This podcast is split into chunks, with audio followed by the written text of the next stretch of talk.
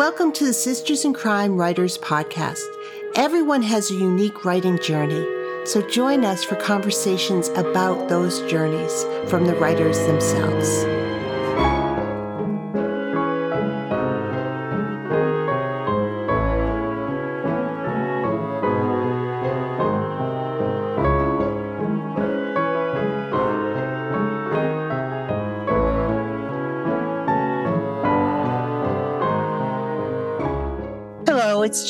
Hennrikus, the Executive Director of Sisters in Crime, and I am thrilled to welcome Dana Cameron to the podcast today. Dana writes across many genres, but especially crime and speculative fiction, including the Fangborn Urban Fantasy series. Her work, inspired by her career in archaeology, has won multiple Anthony, Agatha, and Macavity Awards and has been nominated for the Edgar Award. Several of Dana's Emma Fielding archaeology mysteries appear on the Hallmark Movie and Mystery Channel. When she isn't traveling, she's weaving, spinning, or yelling at the TV about historical inaccuracies. Her forthcoming book is Exit Interview, which is a thriller. Dana, welcome to the podcast. Thank you so much, Julie. Thank you for having me. I appreciate it. Oh, I love talking about writing, and uh, you play an important part in my Sisters in Crime history. Um, so, and we'll get to that. But um, let's start where I always start on these podcasts. When did you say to yourself, I want to write a book? Oh, gosh. Um, I had wanted to be a writer when I was very young, uh, like as soon as I could read, four or five, something like that. Um, but then through heaven knows what, I'm assuming it was cartoons, there was this whole notion that a writer had to, uh, it was the Hemingway esque meme, the idea that you had to run with the bulls and, you know, go to war and have bar fights in order to have things to write about, which I was really not interested in doing. So I figured I can't do that. I can't be a writer. Um, so and then archaeology sort of came up. I'm like, oh yeah, this is all the things that I love. It's it's reading and research and travel and languages and people. Perfect. And it was when I was working on uh, an archaeological site in Maine uh, with my boss, and a guy came out there with a metal detector and started sweeping the site, which is illegal um, on state property in Maine unless you have a permit, which of course we did. And um, my boss, he started digging. My boss uh, called him out and said, "You can't do that," and he pulled a gun on us. Oh. And that was expressly exactly the kind of experience I was hoping to avoid. Um, and for a few moments, we didn't know whether he was going to shoot us or not shoot us or what all. And I um, made sure that I could memorize his license plate and everything and um, what he looked like. And sort of said, okay, that just happened. He left. We informed the authorities, whatever. But then when I went back um, to work at the museum uh, the, the, following fall after the dig, I was going for a walk with a friend of mine um, uh, Janet Ray Stevens, who I think is also a member of Sisters in Crime New yes, England. Yeah. And I was telling her, and she goes, This doesn't happen to people. I'm like, Oh, yeah, yeah, it happens to me and my friends all the time. You know, there was the time that someone got, I know, got shot at out in the Midwest because they were digging too close to someone's hidden still. And there was a time in New Jersey when uh, a, uh, a cement truck rolled over off the highway onto the site where we had been digging. And if we hadn't had a late lunch, we might not be having this conversation. So, yeah, it happens to us all the time. And she looks at me and says, This doesn't happen to normal people. You need to write this down. and all of a sudden, boom, uh, that longing I'd had when I was a kid. Um, I had a story prompt, a guy with a gun mm-hmm. uh, and a metal detector at an archaeological site. I said, okay, well, I guess I'm going to do this. And wow. so I started doing it in secret while I was still working in the field, just sort of, you know, see if I could do it. and was it always crime fiction for you? Um, I think so because I read so many mysteries um, mm-hmm. growing up, and the whole archaeological community is obsessed with mysteries and loves mysteries. And so when something, true. yeah, something new came out, people would be swapping it around and everything, and it, and it gave me the structure to work with as well, because you can have all sorts of cool ideas, but unless you know a way to organize them, mm-hmm. it's not mm-hmm. going to work out. So crime fiction was a really great place for me to start because I understood the tropes and mm-hmm. uh, the structures. Yeah, there's so many great series with archaeologists, and and you know, there's and you're right. I mean, that field is all about figuring out mysteries like what's this from? And right. and what does it mean when it's here? You know yeah. it, it, might mean something in one context in something else in another context but yeah. well you were mentioning this i mean i was so glad i hadn't read elizabeth peters and her mm. amelia peabody mysteries because i wouldn't have bothered writing because she did it all. She had the mystery right. She had the history right. Of course, she had the archaeology right because right. as Barbara Mertz, right. really accomplished Egyptologist. So I was glad I came to them after I started writing because otherwise, there's no way. well, you you have a different place, but but her series are definitely amongst my favorite oh, um, oh, yeah. series. Yeah, she was she was really wonderful. Yeah. Um, so, Dana, how did you learn the craft of writing? I mean, because it's one thing to say, I mean, lots of people say, "Oh, I've got an idea." Not all of us have a gun pulled on us at work, but um, but you know, how did you sort of build your craft from that? Part of it was having done the reading, and I think you know, reading hard um, in the genre you want to write is so important because you see what things that you like, things that work for you, mm-hmm. things that mm-hmm. don't necessarily work for you that you might want to tweak. Um, some of it came from looking online um, and seeing, you know, what people had to say about writing mysteries. And um, part of it was starting off by attending New England Sisters in Crime uh, and getting to hear what the writers there said uh, as I was just starting out. Uh, and it's it's good to have a community, uh, whether it's a writing group, whether it's Sisters in Crime or MWA or something online, mm-hmm. with whom you can run your stuff past because it is uh, key to getting the take from someone outside your head, mm-hmm. someone who can give you a different perspective on it and let you know what's what's working well and what isn't. Mm-hmm. And uh, as you're trying to figure out how to tell the story, and you're learning and you're doing things, you have a scientist's brain, like you have your archaeological brain. Did you have to un learn things or did did it work well together? I don't even know if that makes sense but it's it's i always find it interesting talking to people with their careers and how that sort of influences how they approach these things. No no it makes perfect sense and there is there are two elements to that. One of the um, things i did when i i started writing was i uh, looked for a writing program to get mm-hmm. more and more um, complex and nuanced criticism. And I went to the Breadloaf Writers um, community mm-hmm. or uh, pro- program and um, was working with world class writers. And it was terrifying because I had my little archaeology mystery. I'm like, ah, but it was funny because it was mostly the students who were snobby about it, the MFA students who were there. All the instructors were like, cool, you have a story. This is the stories structure and framework and this is what you need to think about mm-hmm. so one thing was that uh, my instructor there told me well wait a second um, this doesn't make sense what what career do you have i'm like i'm an archaeologist like oh you couldn't tell from reading this because i don't have any of the details about being an archaeologist and I'm like, mm-hmm. oh, that's because my friends, my family, my colleagues all know these things. Yeah. And I thought it would be uh, too much, too much detail. He says, but no, you um, he says your reader wants to go along with you on that particular thing because people think archaeology is cool. I think archaeology is cool. Very and cool. so remembering that not everyone knows what's in my head or, or the experience of working on a dig. The other thing was, and this still catches me up today, is I have to remember I'm writing fiction. And I'm usually writing some kind of adventure fiction or mystery fiction. And I can't make it a dissertation. I can't make it a formal academic paper with all the footnotes, though I, I swear I'm going to do that someday. I'm going to have footnotes. I know a lot of fiction writers do that. I'm kind of yeah. obsessed with the yeah. notion. uh, but I have to make it fun. So I have to have just enough detail to make it, to situate the reader in the work boots or the uh, library chair of the archaeologist um, but not so much that it's like. And then we uh, we we set out a grid with this many meters by this many meters, and, attack uh, attacking each level at uh, five centimeter. You know, people don't need that. You need to know about the precision. You don't need to, that level of detail. Yeah. So those are things to remember and unlearn at the same time. But one of the fun things I realized um, when I was working on uh, one of the Emma Fielding books, the um, the fugitive, a fugitive truth, was I had, I'd created this this journal for Emma to discover, and later on, I was doing some of my own research, and I'm like, oh, it was that journal. It was so good. It had such great detail. I'm like, ah, I made that up. I can't use it in this job.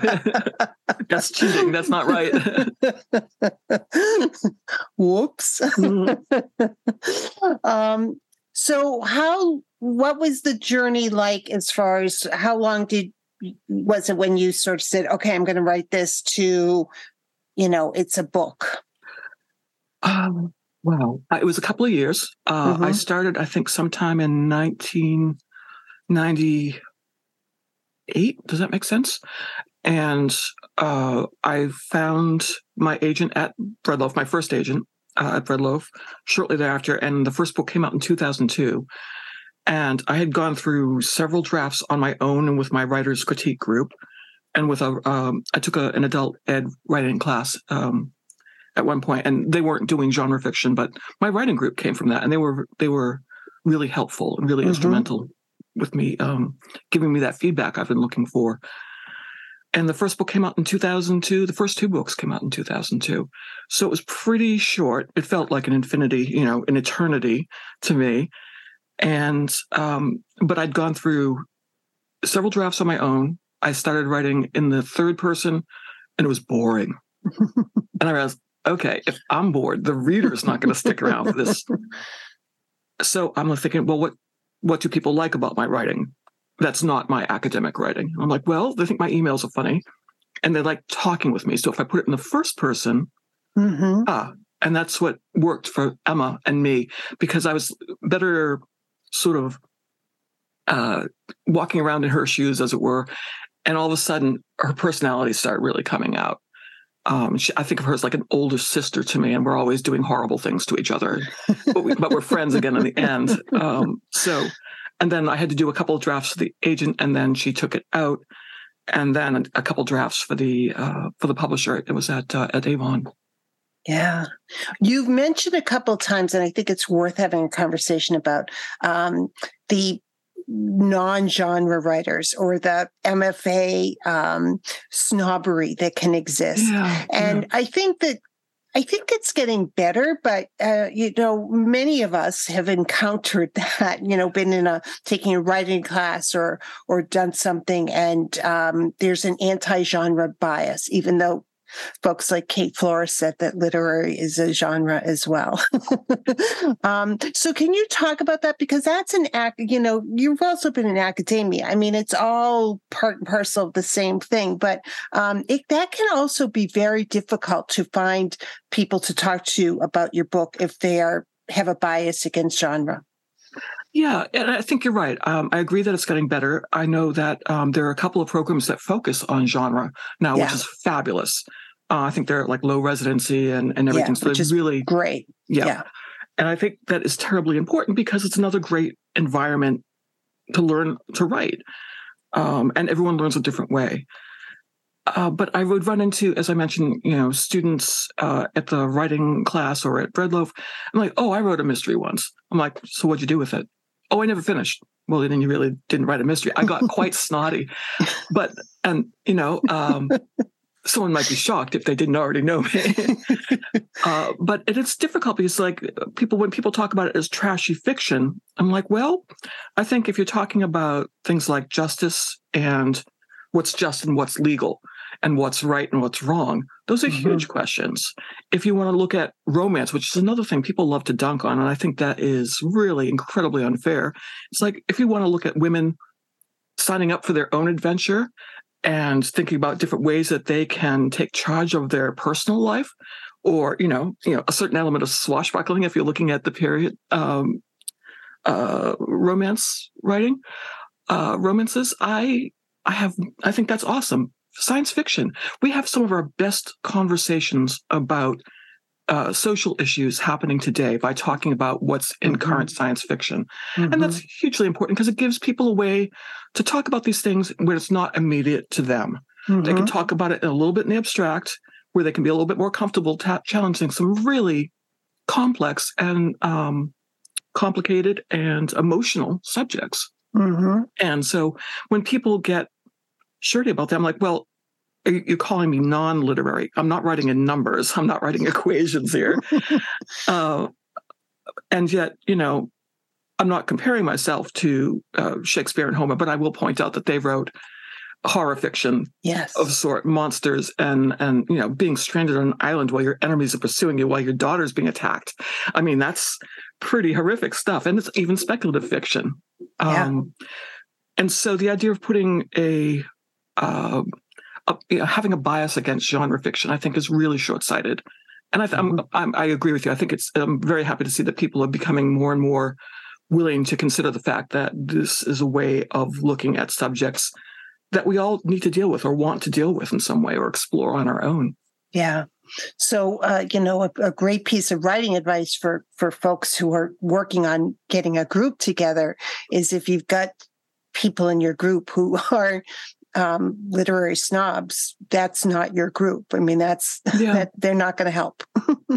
right? I mean, there's there's good writing, and if you're looking for good writing, you can find that in anything. I find a lot of stuff that gets touted by a lot of, um, you know, the traditional, rather stuffier MFA programs to be really, I don't care. I have no investment in this. Um, I don't need to go on this journey, and it may be technically beautiful or have insights and things, but we're storytellers. We mm-hmm. tell stories, and if you're not going to bring people along with you, then I don't feel like you're really successful.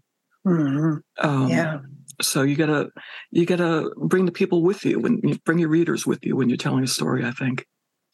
Now you have and you do write in different genres.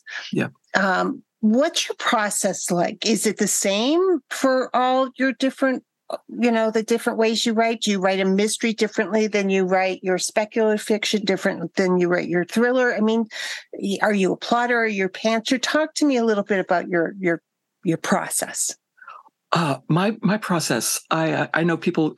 I love the word pantser because it says you're flying by the seat of your pants. you're you're sort of at the whim of of where the the writing takes you. Um, but yes, an organic writer. I am a chaotic pantser. As a matter of fact, um, I write out of sequence.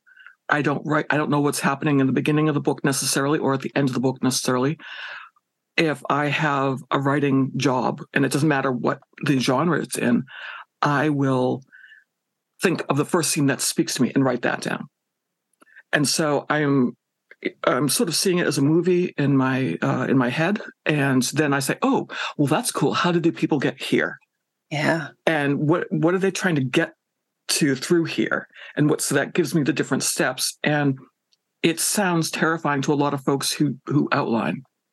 In fact, I was sitting next to Terry Brooks, who wrote the Shannara, the sort of Shannara series at a convention. And he looked at me and says, Writers like you terrify me. and I'm like, you know, I'm not telling you to do it, but it, you know, if you're right-handed or left-handed, it, it, doesn't matter which hand you're writing with, as long as you get the grocery list made. You know what I mean? Yeah, yeah. Um, the cool thing about that conversation is that two young women came up to me after and says, "Oh my gosh, thank you so much for saying that because we didn't think we could be writers because we don't write in order and we don't know where we're yeah. going. Yeah. And I think that's really important to realize that it's not a matter of which is better, it's which works better for you.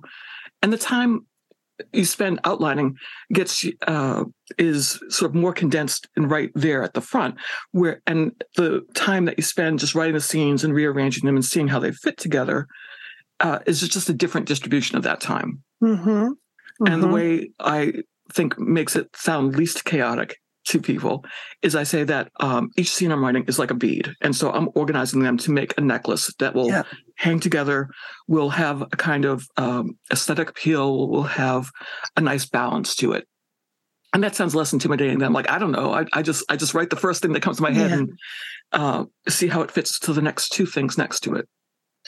And do you write in Word or do you use Scrivener or how do you how do you write? I write um I write in a word processor. I write in the um Libre I'm not sure what the name of the software is, but it's the it's the Linux brand okay. of software. Yeah. Um, and it's just the blank screen and me.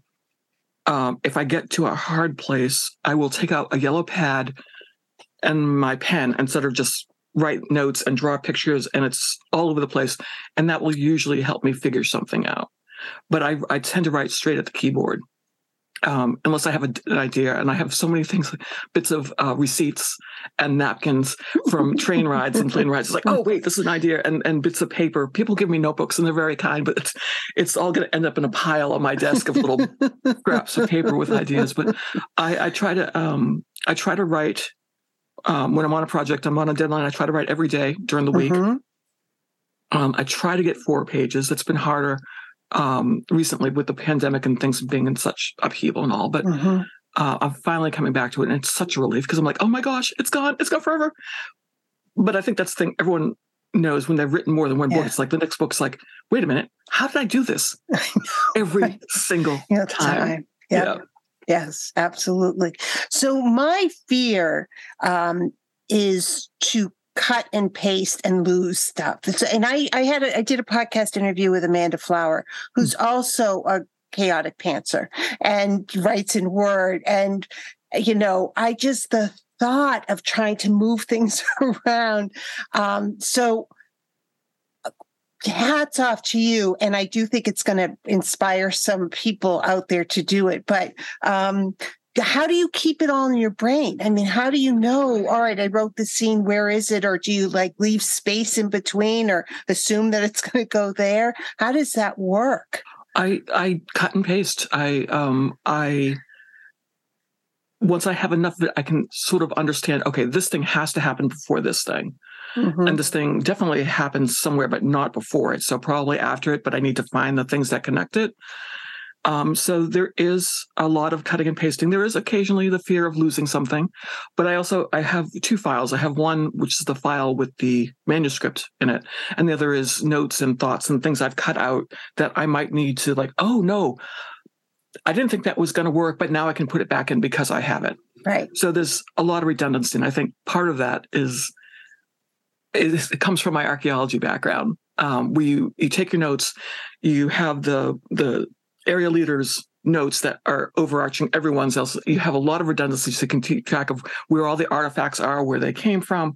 So that's kind of second nature to me. But there have been moments where I'm like, oh, it was really good. Now, did I write it down? Did I just think it? Did I dream it? yes. and I think that's not just that's not something that's necessarily um, Yeah. restricted to just pantsers. I think No. everyone has that. yes yes or it's it while you're doing dishes it sounded so brilliant and then you go to write it down it's like it is not brilliant i don't Yeah. know where Oh. i lost it but it, I mean, I wake up, I'm like, oh, okay, I had this idea, and I and I write it down. I'm like, well, you know, that's so and so's book, don't you? Or it's, it looks remarkably like the television show you were watching last night. you know Oh gosh, it's no fun. no fun although you know i don't know there are only so many plots in the world and you know sometimes you can be inspired by things Absolutely. Oh no, there are. I think um, stories that I love so much that I'm like, if I could find the right vehicle, I would totally love to tell my version of it. yeah. Um, and uh, you know i think everyone has done that since people have been telling stories. Absolutely. Absolutely. I mean you brought up shakespeare earlier. He he retold stories from his point of view so it's not historically accurate some of it oh Um, lord no no. but he was also an entertainer. I mean he i think he would have been writing speculative fiction now or or something else. He he was all about the groundlings. He was all about entertaining people right? Right and he had such a good way. I mean he'd have the stuff that he was playing to the cheap seats as it were. Yeah. Um, but he was also political in terms of catering to the elizabethan court and putting the Yeah. tudors in a very good light. Um, but he also i mean you were talking about historically accurate no heavens no good lord no. Um, but also uh, looking at i mean macbeth is a crime it's a mystery it's a you know are they going to Yeah. be caught it's a thriller. It's um he, he knew to he knew how to uh how to catch folks Yeah. uh, and and keep them uh enthralled which is something Yeah. But, That's I mean- actually my favorite. I mean, I love Macbeth. I I I just think it's a great play. It's also his shortest, so that's probably one of the reasons. But um, it's it is all those things. It's it's you know, and and motivation, and you can depending on how you direct it or how you cast it, you can have a different way of looking at it. It's it's a it's powerful stuff. Yeah, and yeah. you see the different interpretations of it, and you think there was a really fantastic uh, group of black actors who, from a troupe in South Africa, who were retelling it in terms of apartheid and and and uh, mm. warfare, but also making um, Macbeth and Lady Macbeth super young, super ambitious, super sexy. And it was like, wow, yeah, as opposed to folks walking around in tights and striking a pose right. and declaiming, or you know, different ways that people have used it to talk about uh, conflict or ambition. It's just it's everything. But these are the stories that people have been telling one way or another since you know sitting around the campfire yeah. and trying to keep the night at bay, you know. Yeah, yeah. And speaking of keeping the night at bay and talking around the campfire, you write um, your Fangborn series. You write, you know, horror-y, speculative, you know, different different kinds of of um, of fiction. Um, tell me about that journey. What's that? You know, was this something that always interested you? Did you sort of you know, I mean, you hang out with some pretty good um, um, cross genre writers. So that did that inspire? Like, tell me about how that all came about. It's it's funny. Usually, it's been because I've been lucky enough for someone to say, "Hey, would you write us a story about this?" Yeah. Um, that's how I started writing urban fantasy. Was Charlaine Harris and Toni Kelner asked me to write a werewolf story at Christmas? I'm like, wait a minute I, I run to the, my library and say, okay, where are my reference books on werewolves? Because that's where I start. and it took me a good, solid, sweaty 15 minutes of like, oh God, I don't have any reference books on werewolves. What am I going to do? Until I realized, idiot, you've written six novels. This is fiction. You can just make it up. So that's why I always said, oh, how can I have fun with this? Yeah. And how yeah. can I turn the, the tropes on their heads and have fun with that? And then it just started being more and more fun. And I wrote more and more short stories until finally I'm like, okay, I figured out the novels and how to look at them. Um, horror is the same way. Uh, I was, you know, someone invites me to write a horror story. I'm like, gosh, I don't know if I can do that. And then I would remember like walking. Um, my husband and I go for long walks at a local farm that's open for folks to go hiking and, and trail walking and such. And thinking, oh gosh, this is really kind of grim. This is kind of fabulous setting. And then realizing that, that same winter, the first weekend it snowed, we're all joking and saying, Hey, yeah, good to see you out with their shoveling and everything. And going and having like roast pork and brown liquor afterwards. It's very snug and cozy.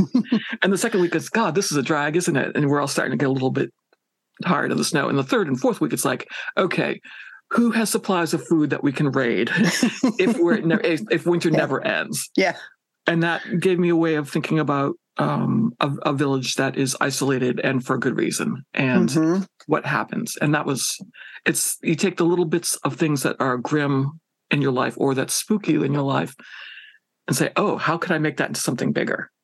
Yeah. Because you have to feel it a little bit first. And then if you manage to my, my goal is to, to to scare myself or go huh make myself you know, think about things I'd never thought about before. If I can scare myself, my husband, and my agent, I'm happy because I know that they know all my tricks and I know all my tricks. So if I can come up with something that's different, then it makes me really satisfied with a piece of work. and it's it's all it's you know say another part of it is is not just to be asked to write something, which is lovely. It's to say, oh, I could never. And as soon as yeah. I say, oh, I could never do X, Y, and Z, I'm like, well, I'm going to find a way to do it now. Yeah. Um, yeah. sort of challenging yourself challenging myself. Yeah. So you're also a Sherlock Holmes fan. I am. Yeah. yeah. And does that, uh, you know, those books are so important to, you know, reading about the history and, and, you know, early. Does he, Arthur Conan Doyle, influence you as well? Oh, yeah. Um, I I set one of my Fangborn stories in the world of Sherlock Holmes, which was a lot of fun because it gave me an excuse to get find answers for Arthur Conan Doyle's plot holes, but they were Dr. Watson's editorial decisions. Yes. You know, um, you, the the reason that people talk about the fact that Watson's war wound from Af- Afghanistan moves around. First, it's in his shoulder, then it's in his leg. So, what's the explanation for that? Well, clearly, you know, Sherlock Holmes is a vampire and is changing his memory And so it's getting, he's done it so often that he's a little bit hazy on how many wives he's had and what their names were uh, and where his wounds were. But I've also written a short story for Laurie King and Leslie Klinger. And it, it really brought to the fore the thing I find most interesting about the Sherlock Holmes canon is that why are these two well educated gentlemen? And even if they were broke, they were, you know, born to a certain class and had a certain right. set of elevated manners and behavior. Why are they interested in spending all their time with the least um, good people in London? They're always looking for the worst, whether it's people who are common thieves and murderers or the worst among the elite. Why do they spend their time doing it? And to me, that's noir. Mm-hmm. They're both dealing with um, deep seated personal issues as well as economic issues. Mm-hmm. And if you look at Victorian England from a, a, real historical perspective, it's a pretty grim place for most people. Yeah. And being able to explore that was a lot of fun. Yeah. I've got uh, plans for a couple more short stories, but um, it's just a chance to mess around with characters that you love and put them in your world. Mm-hmm. Or think about what the world might have looked like if uh, Dr. Watson wasn't so intent on selling something to the Strand, you know, to, to you know to keep things going at Baker Street. Um, what's the real story behind what happened yeah, there? Yeah. Do you like? Um, you write a lot of short stories, but you've also written novels. Do you have a preference at this point, or do you, uh, you know, do you because it's a different skill set. Not everyone can do both of these things. So, and you obviously have the skill set for both. So, is, you know, during the pandemic, were short stories easier or? Thank you. Uh, that is, I never expected I'd be writing short stories because I find them terrifying. Um, yeah, they're very I, I'm, hard. I'm very, I'm much more comfortable with them now, but it's a lot to communicate in a very short space. Mm-hmm. And people who can do those and, and write flash fiction or, or, just super abbreviated fiction, it's like hats off. Um, but I like them for different things. I like short stories now that I've stopped being terrified and have, have had some experience with them. Um, I'm like, oh, this is a way to try out some ideas. Mm-hmm. Um, and it's a it's a different thing. And usually I play around with a character in two or three short stories and then oh maybe there's enough for a novel here. Yeah. Um, which is something i've done with the fangborn it's something um, i did with um, with uh, jane the uh, covert operative who figures in my uh, my novel exit interview. Um, i wrote a number of short stories with her. And it's like you know i don't think i like her but i find her fascinating. She and i are complete opposites in so many ways but there's something there. And it's going on that you know that um, wish fulfillment thrill ride with a character who's very super confident and doesn't have as many quibbles about how she gets things done. Yeah. Same thing with Anna Hoyt, my um, my 18th century um, tavern owner. I wrote uh, a short, a couple of short stories for the City Noir series, and then a few for Ellery Queen.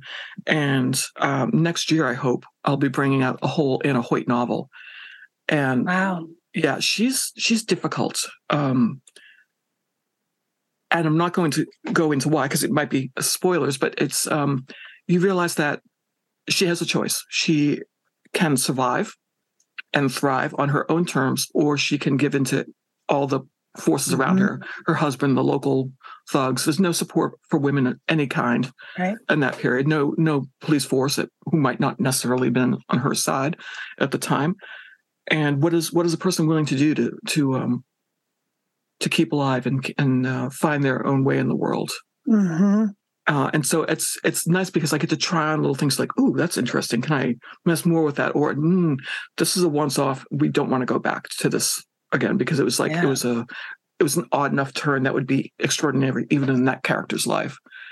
Um, but beforehand, I yeah, I never would have written an Emma Fielding short story. I wrote a couple since the novels, but at the time I'm like, no, this has to be a novel because I have, I, I write only in 300 pages or more. You know, at that point, it's you know everything: happy birthday notes, memos, notes, dissertations. It's all 300 pages. So novels seemed the way to go. Give me enough room to mess around. But now, the idea of being able to take that character out of that short story and say, oh, now what happens in the long term? Mm-hmm. that it's um it's a lot of it's a lot of fun. It's sort of a proving ground.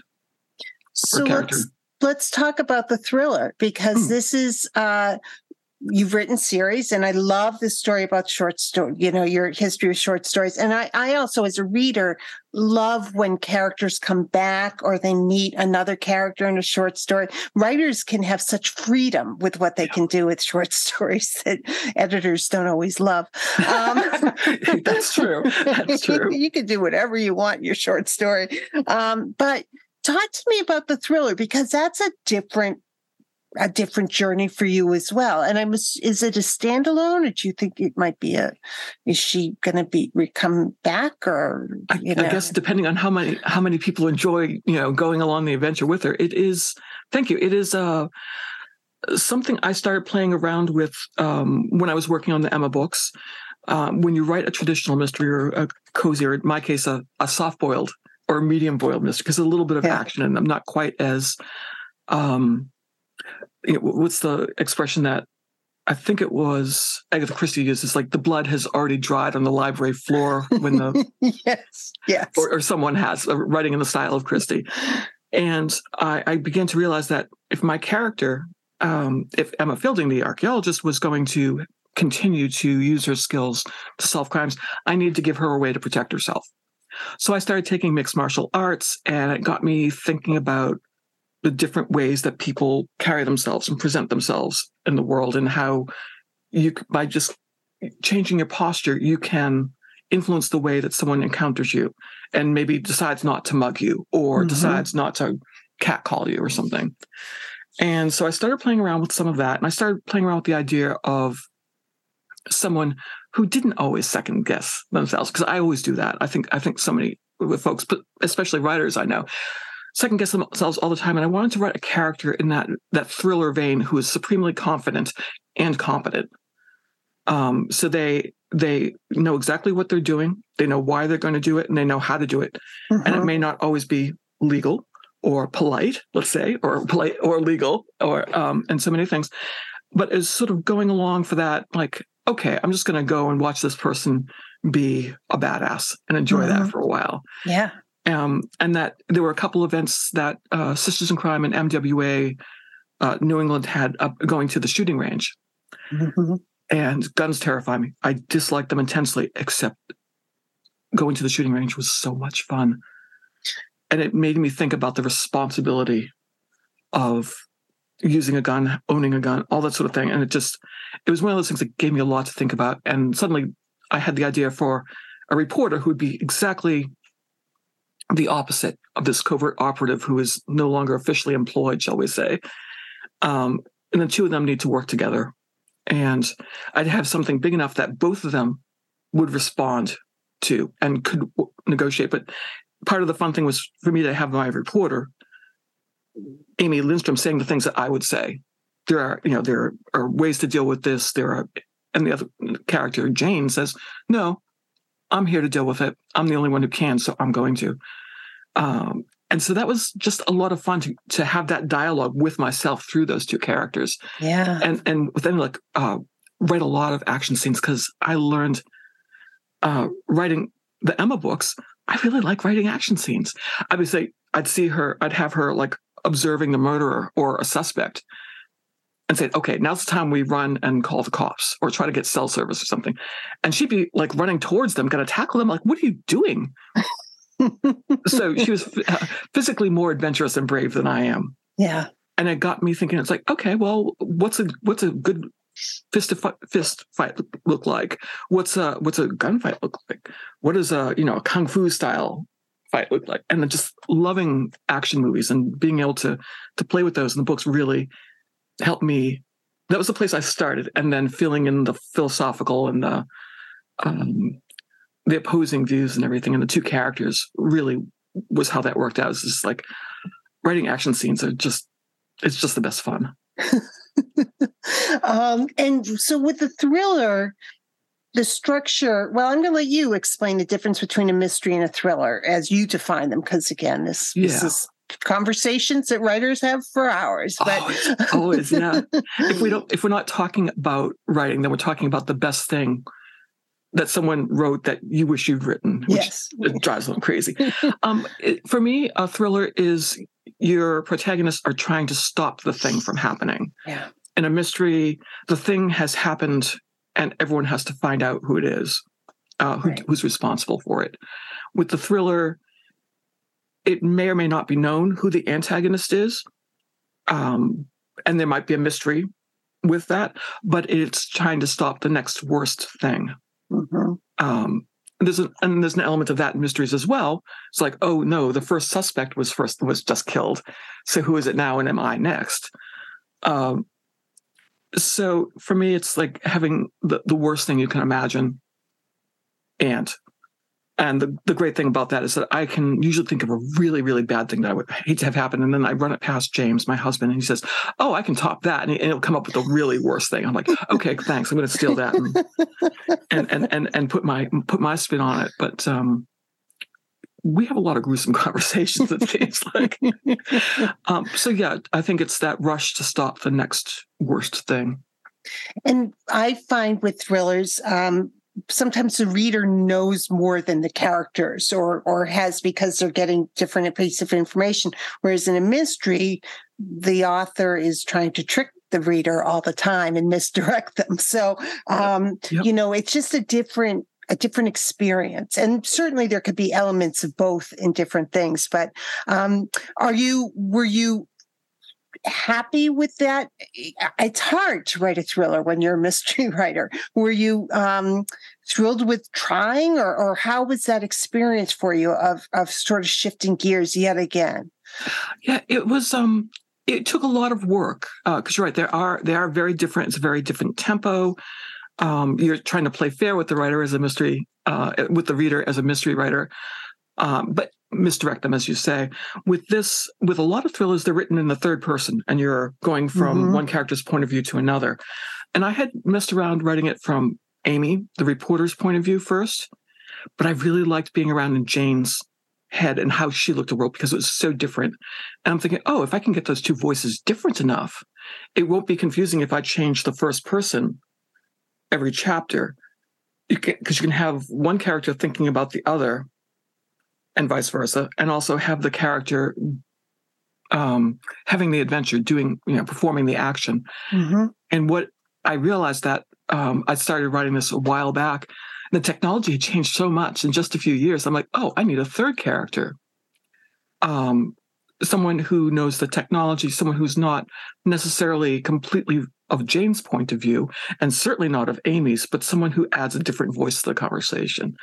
And um, and so I came up with Nicole, who is um, a former colleague of Jane's, uh, who doesn't think much of her. She refers to her as Cave Girl because Jane's first goal is to punch someone or kick them or cut their throats. and Nicole says, look, there are more subtle ways we can do this by erasing them electronically from the verse. You know, we can set them up with their own enemies through misdirection and technology. Why would you expose yourself to that? And so having those different, sometimes overlapping and sometimes not, uh, points of view is a lot of fun. And it took me a while to figure out how to balance them mm-hmm. and make sure the voices were different enough mm-hmm. and that the characters had enough in common and enough that they disliked about each other or how each other did things to make it interesting. And so are all three points of view first person? Yeah. Yeah. Wow. Um, and it was easier. Uh, I started writing Amy uh, in the first person, and that was fine. But I really wanted to go on the adventure with Jane because Amy was more, you know, thinking and typing is not does not make a thriller. Yeah. You know, um, and so to go with a character who's more rooted in action, as Jane was, but then also thinking about Nicole is this very uh, brilliant and very graceful and this very she has a really aesthetically elevated way of looking at the world. She at one point she's in the office and she's doing her government job, and she goes on a riff about how um, the building is intentionally drab, so it's not noticeable. But she says, but drabness is so uh, distracting, and you know I need beauty in order to create really wonderful ideas, and I don't find it here. And you can see now that I've been thinking about this for so long, I can tell that it's distracting and she has this way of of elegance about her in her both the way she approaches her problem solving mm-hmm. and in her own the way that she would choose to live her life and so if she's very graceful and poised and jane is all action and fisticuffs and shortest route and amy's like but we need to think about these things and we need to do that. Then that was how I was able to sort of braid those narratives together. Mm-hmm. Um, and uh, it was fun. It was challenging. And you wrote this is in the weeds, but this is a writer's podcast, so we're going to do it. Ooh. You write in scenes. do Yep. you? So you you may group together three scenes from one point of view and make it a chapter, or do you switch within a chapter to different points of view? No, no. Each each chapter, Each chapter, is one right. point of view. Um, that was the least uh, confusing way I could think of to do it. Yeah, yeah, um, especially since I'm writing it in first person, because I really, um, it was a good way for me to get the action embodied in the characters. Mhm. Um, and it was just, in this particular case, I liked that connection because it was like the different parts of me having a philosophical argument about how to do things Mhm. and be um, be a good citizen. And uh, so that was it. But it was it took me a while to work out the mechanics of that. And you know, we'll find out whether I was successful. But it was it was a lot of fun, and I'm I'm really happy with it because it That's had all the questions I wanted to ask are asked, and whether they're answered or not is a whole different story. Well, Dana, a lot of times on this podcast, we talk about this that your writing journey has to be what brings you joy. The publishing journey is, is great and it's part of it, but you can't define your success by your publishing journey necessarily because there's so much that's out of your control, Yeah, you know? sure. Yeah. Um, and so you just sort of have to take it and embrace it and go, but but keep challenging yourself as a writer and keep writing. Mhm. Yeah. That's it exactly. Yeah. Um, I, you know, I think everyone has the idea, or I did because I started about, gosh, just about 20, 21 years ago next month, um, was the, when the first book came out.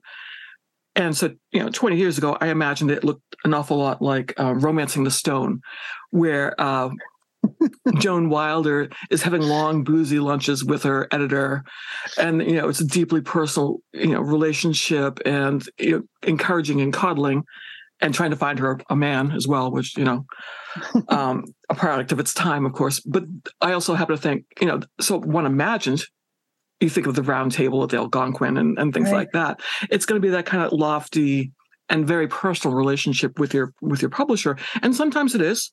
Mhm. And sometimes it's just strictly business, which is great because uh, you know exactly what's expected, and there's no blurring of, you know, there's no complication um, of a, a more personal interaction.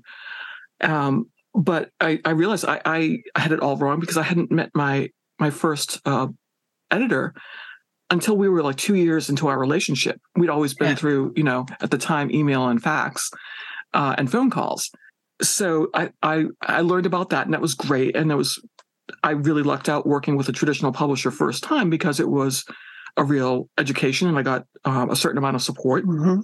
But at the same time, that's not how things work these days necessarily. And there are lots of venues and there's independent publishing.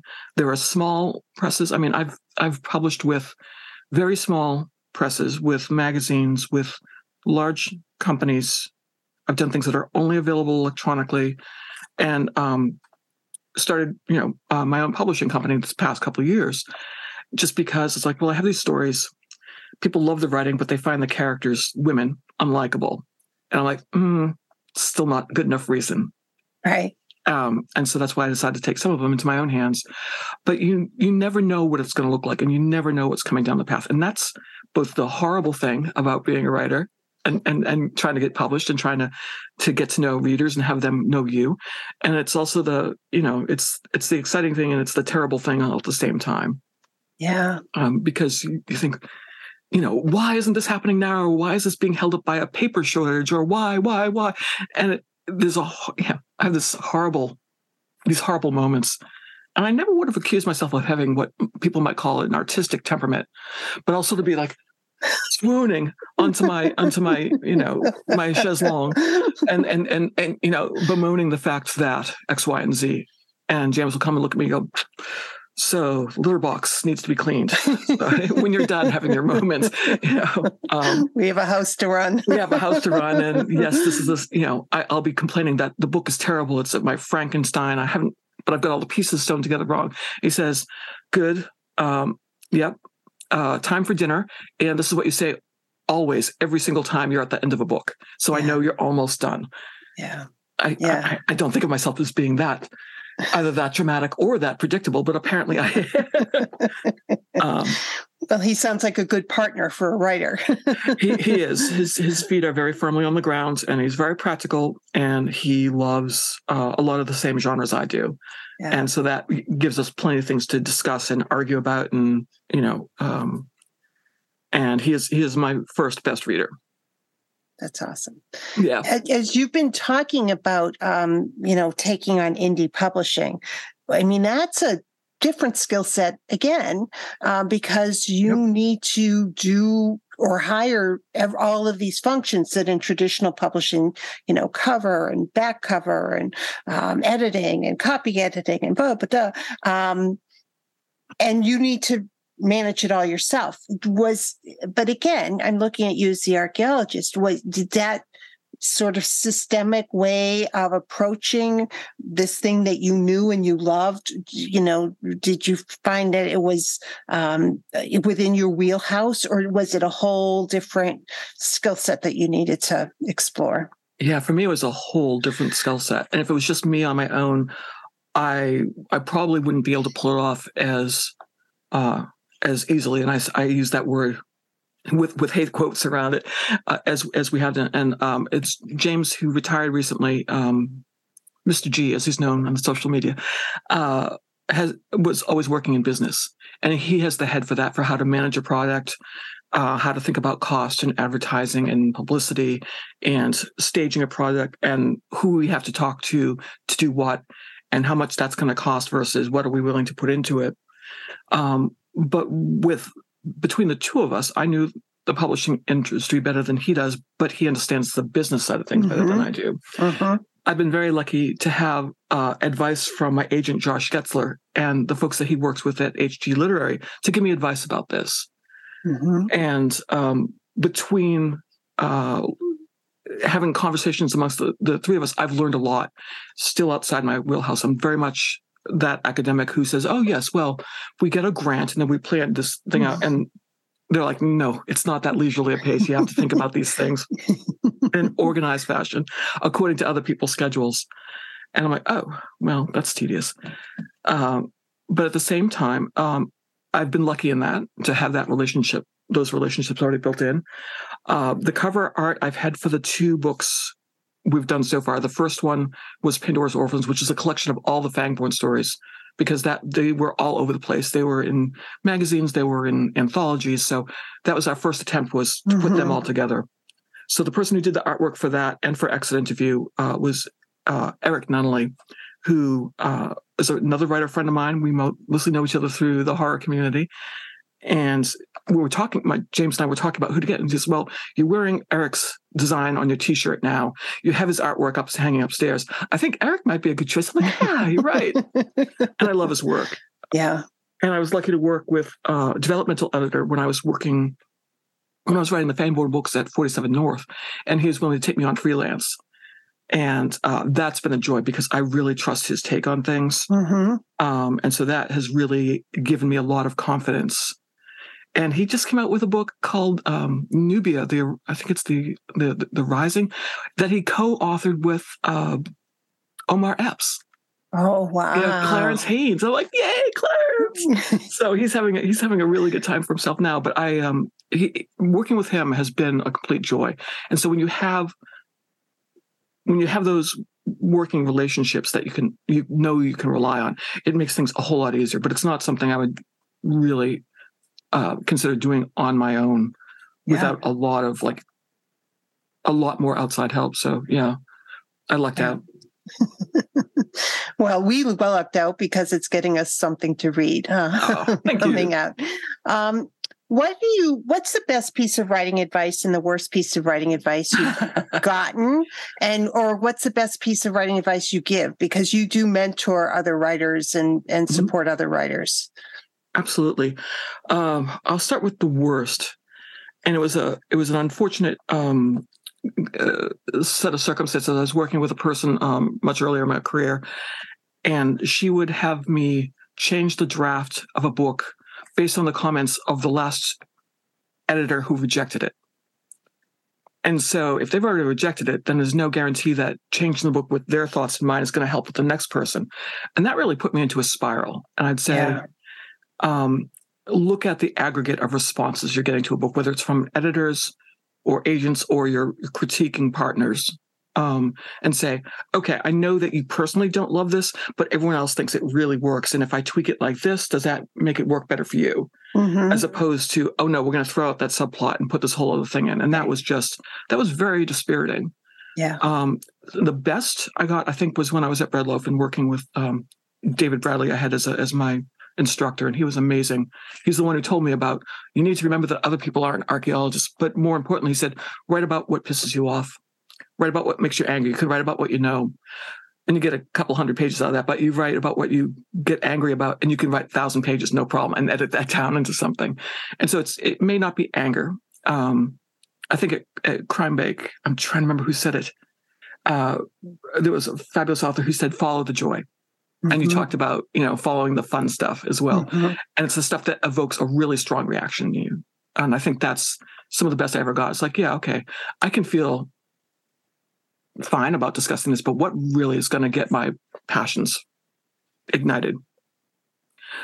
Uh, and it's the writing advice I give people. Um, I was asked, I was in a terrible long line at the post office at the, about this time uh, a bunch of years ago, and there was a huge line ahead of me, a huge line back. When it got to be my turn, the postal worker looks at the package, sees it's going to New York to Avon or whoever it was at the time and said, Oh, so you're a writer. Tell me how you do that. And I'm looking at the people in back of me thinking they are going to shoot me if I if I give him a dissertation on how to you know, I said, look, you um you finish something. Yeah. Finish your book, finish stuff. Get a circle of folks around you who will give you honest and helpful critique, not just you know your your your your nana your mima who's going to say oh it's sweet it's wonderful it's, i'm so proud of you. Say otherwise like okay that's working this isn't and this is why i think and you could do this this this. Give people who are going to read it and figure out how to help you make it the best it can do um, and keep looking for better and tougher criticism uh, mm-hmm. not necessarily again mean spirited but folks are going to be looking at it from a different angle right. and saying okay this is not what I was expecting, and that's a good thing, or this is not what I was expecting, and here's why that doesn't work. So, mm-hmm. yeah, finish it and get good, get good critique, good supportive critique that you learn to trust. And that's the other trick is to realize when to trust what everyone else is saying and when to trust yourself. Yeah. Yeah. And that's a skill that comes over time for oh, sure. Oh, yeah. Yeah. And it's what I found is though, is you can ask and say, Hey, I like this. It, I'm not sure it's hundred percent. And then get get other people's reactions to it. Yeah. It's like, oh, and they'll say, well, no, it's not working. But if you did this over here with these other characters, you could have that. Yeah. And that's it's okay to ask for help. I mean, it's yeah. a, it's it's it's a requirement, and you have to. Yeah. And that's tough. Yeah. Yeah. Yeah. What are you working on now? I am working on. Well, I know uh, you're promoting a book, so that is yes. that does take time. I mean, we need to honor that. I mean, yeah. that, that's a a different part. But when you really want to get this baby launched, you've got to yeah. you got to do that. Oh, um, I'm, I'm, writing a lot of blogs. Yes, uh, and which is great. And uh, they always get me thinking about other things, which I love about that. Um, I'm planning online discussions. Uh, there'll be one with Toni uh, Kelner and Charlaine Harris next week, and then the week after will be Tess Gerritsen wow. and uh, Bracken MacLeod and Paul Tremblay talking about the relationship between uh, horror and thrillers. And Charlene and Toni and I will be talking about writing cross genre on Monday. So that's fun. Uh, but it is a lot of planning, and thank you for saying that, yeah. acknowledging that. Yeah. But what I'm working on is um, I'm working on doing some revisions to the Anna Hoyt novel, which I hope will be out next year. Um, I'm working on a short story uh, that is Sherlockian uh, in nature, and I have a couple of things that I need to send out to folks. So it's it's sort of doing that juggling act of like, okay, I'm doing promotion now, which doesn't feel like work, doesn't feel like writing work, but it really is. Yes. And say, but at the same time, oh, I had this idea, and I'll just dive into this file and write that, you know, you know, type that down real quick. So uh, in a couple of weeks, I'll I'm going to give myself a reading break and just like sit there and and and you know read yeah. everything.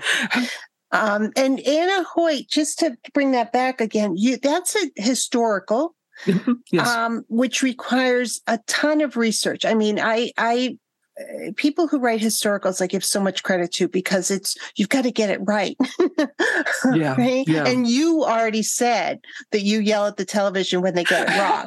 so you're probably one of the worst people to even think about making mistakes. Has that again with your academic background or the way you think was was this something that um, was joyful for you to explore, or you know, um, did it have extra challenges? Actually, it was me um, attempting to weasel out of something. Uh, I uh, was asked to contribute a story to Boston Noir, which was a collection um, put out by the uh, Akashic folks in the City Noir series, and it was being edited by Dennis Lehane. So of course I'm like, oh my god, uh, crime fiction, and I, I'm like, I 20th century crime is not my forte, Mhm. and I'm going to be writing with people who for whom it is Right. their forte. Right. And am I going to write? Am I going to pick the neighborhood be Kenmore Square and write academic noir, which is a little bit too close to real life, and I didn't want to do that because that would not be fun.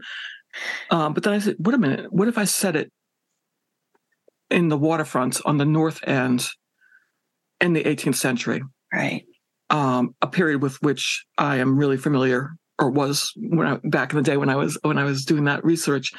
And I'm like, oh, and it'll be the North End. And when people see the North End of Boston, they tend to think uh, organized crime or something like that. But it'll be it'll have that template of the 1940s noir where you have an embattled blonde and uh, who may or may not be reliable. And she has she actually owns outright the tavern in which she works, which is a huge thing for a woman in those days. Mhm.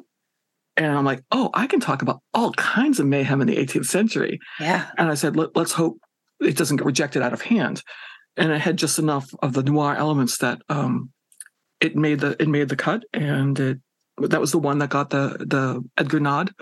Um, lost to an amazing writer, Luis Urrea. I could not be happier to be someone because he's just an astonishing writer. But um, that gave me a lot of courage to keep saying, "Oh, I can play around with my instincts because I have Mhm. some."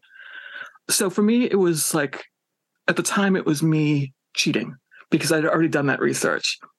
Um, I happened to have um, been working with a friend who did her MA on 18th century tavern, so I had been getting you know uh, mentoring Wow. her, Yeah. and so I had the, the stuff right there. And these days, when I work on an Anna story, I have to go back and double check and say, okay, is there anything else I need to be thinking about these days because um, interpretations change, new Yeah. evidence comes to light. So for me, it was it was very comfortable.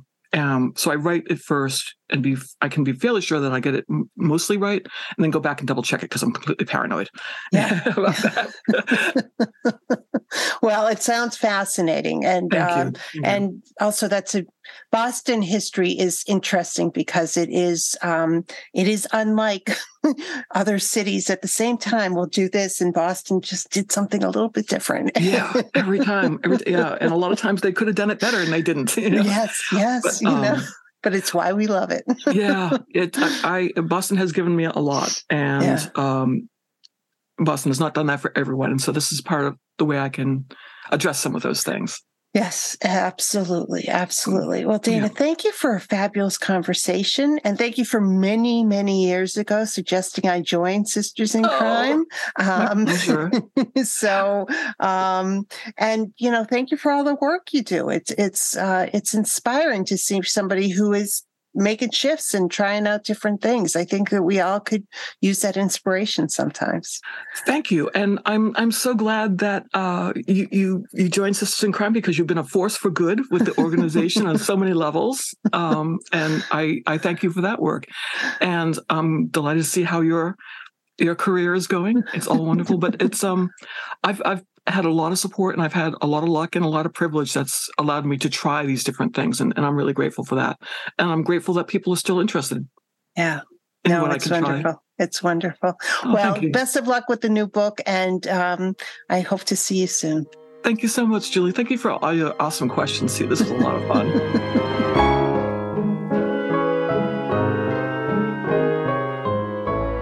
Thank you for being with us today.